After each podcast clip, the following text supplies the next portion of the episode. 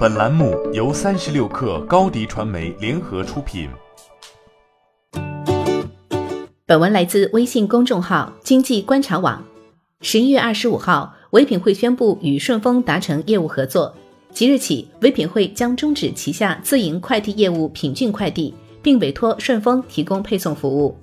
实际上，在双十一前夕，市场上便有传闻称，唯品会正在与顺丰洽谈全资控股旗下的品骏快递一事。彼时，唯品会方面曾予以回应称，暂未收到相关信息，任何消息请以唯品会的官方声明为准。顺丰方面在当时更是直截了当的对收购一事予以否认。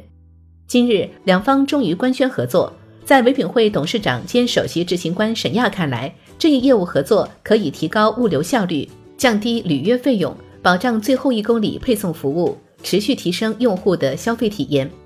而据经济观察网记者获悉，此前逐步停止跨省快递件收货的品骏，似有意在为唯品会终止这一业务做准备，以便于当唯品会与顺丰建立合作关系时，能更好地确保用户订单的无缝衔接与快递服务的过渡。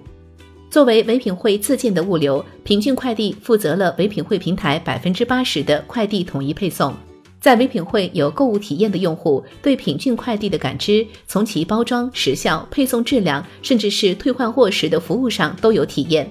从日前公布的第三季度财报数据中，经济观察网记者看到，唯品会总订单数为一点二七六亿，相比去年同期的九千五百七十万单，增长百分之三十三。这背后，品骏的作用不可或缺。再结合过往财报来看，唯品会旗下的品骏快递已实现了连续二十三个季度的盈利，并已经将业务延伸至 C 端个人寄件服务。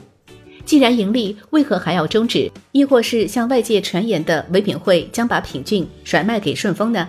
原来与阿里的大淘气、京东及苏宁一样，用唯品会自建物流，背后也需要付出营销费用、技术和内容费等管理费用。但对其而言，日趋增高的履约费用让其沉重。受大环境影响及电商市场的冲击之下，唯品会的营收增速在今年有所放缓，而履约费用占比却不断增加。这让唯品会在今年实施起了快递外包计划，通过用社会化物流取代部分品骏物流，承担唯品会快递业务，以缩减运营成本，以提升净利润。而今与顺丰达成战略合作，所以唯品会官方并未提及履约费用。但从其规划看，终止品骏快递的服务，可以肯定的是，这将大大缩减唯品会在物流配送上的运营费用。只是对于品骏快递而言，接下来发展向何，仍未可知。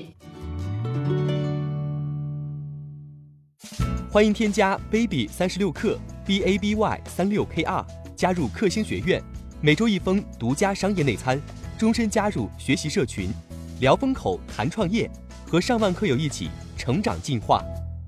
高迪传媒，我们制造影响力。商务合作，请关注新浪微博高迪传媒。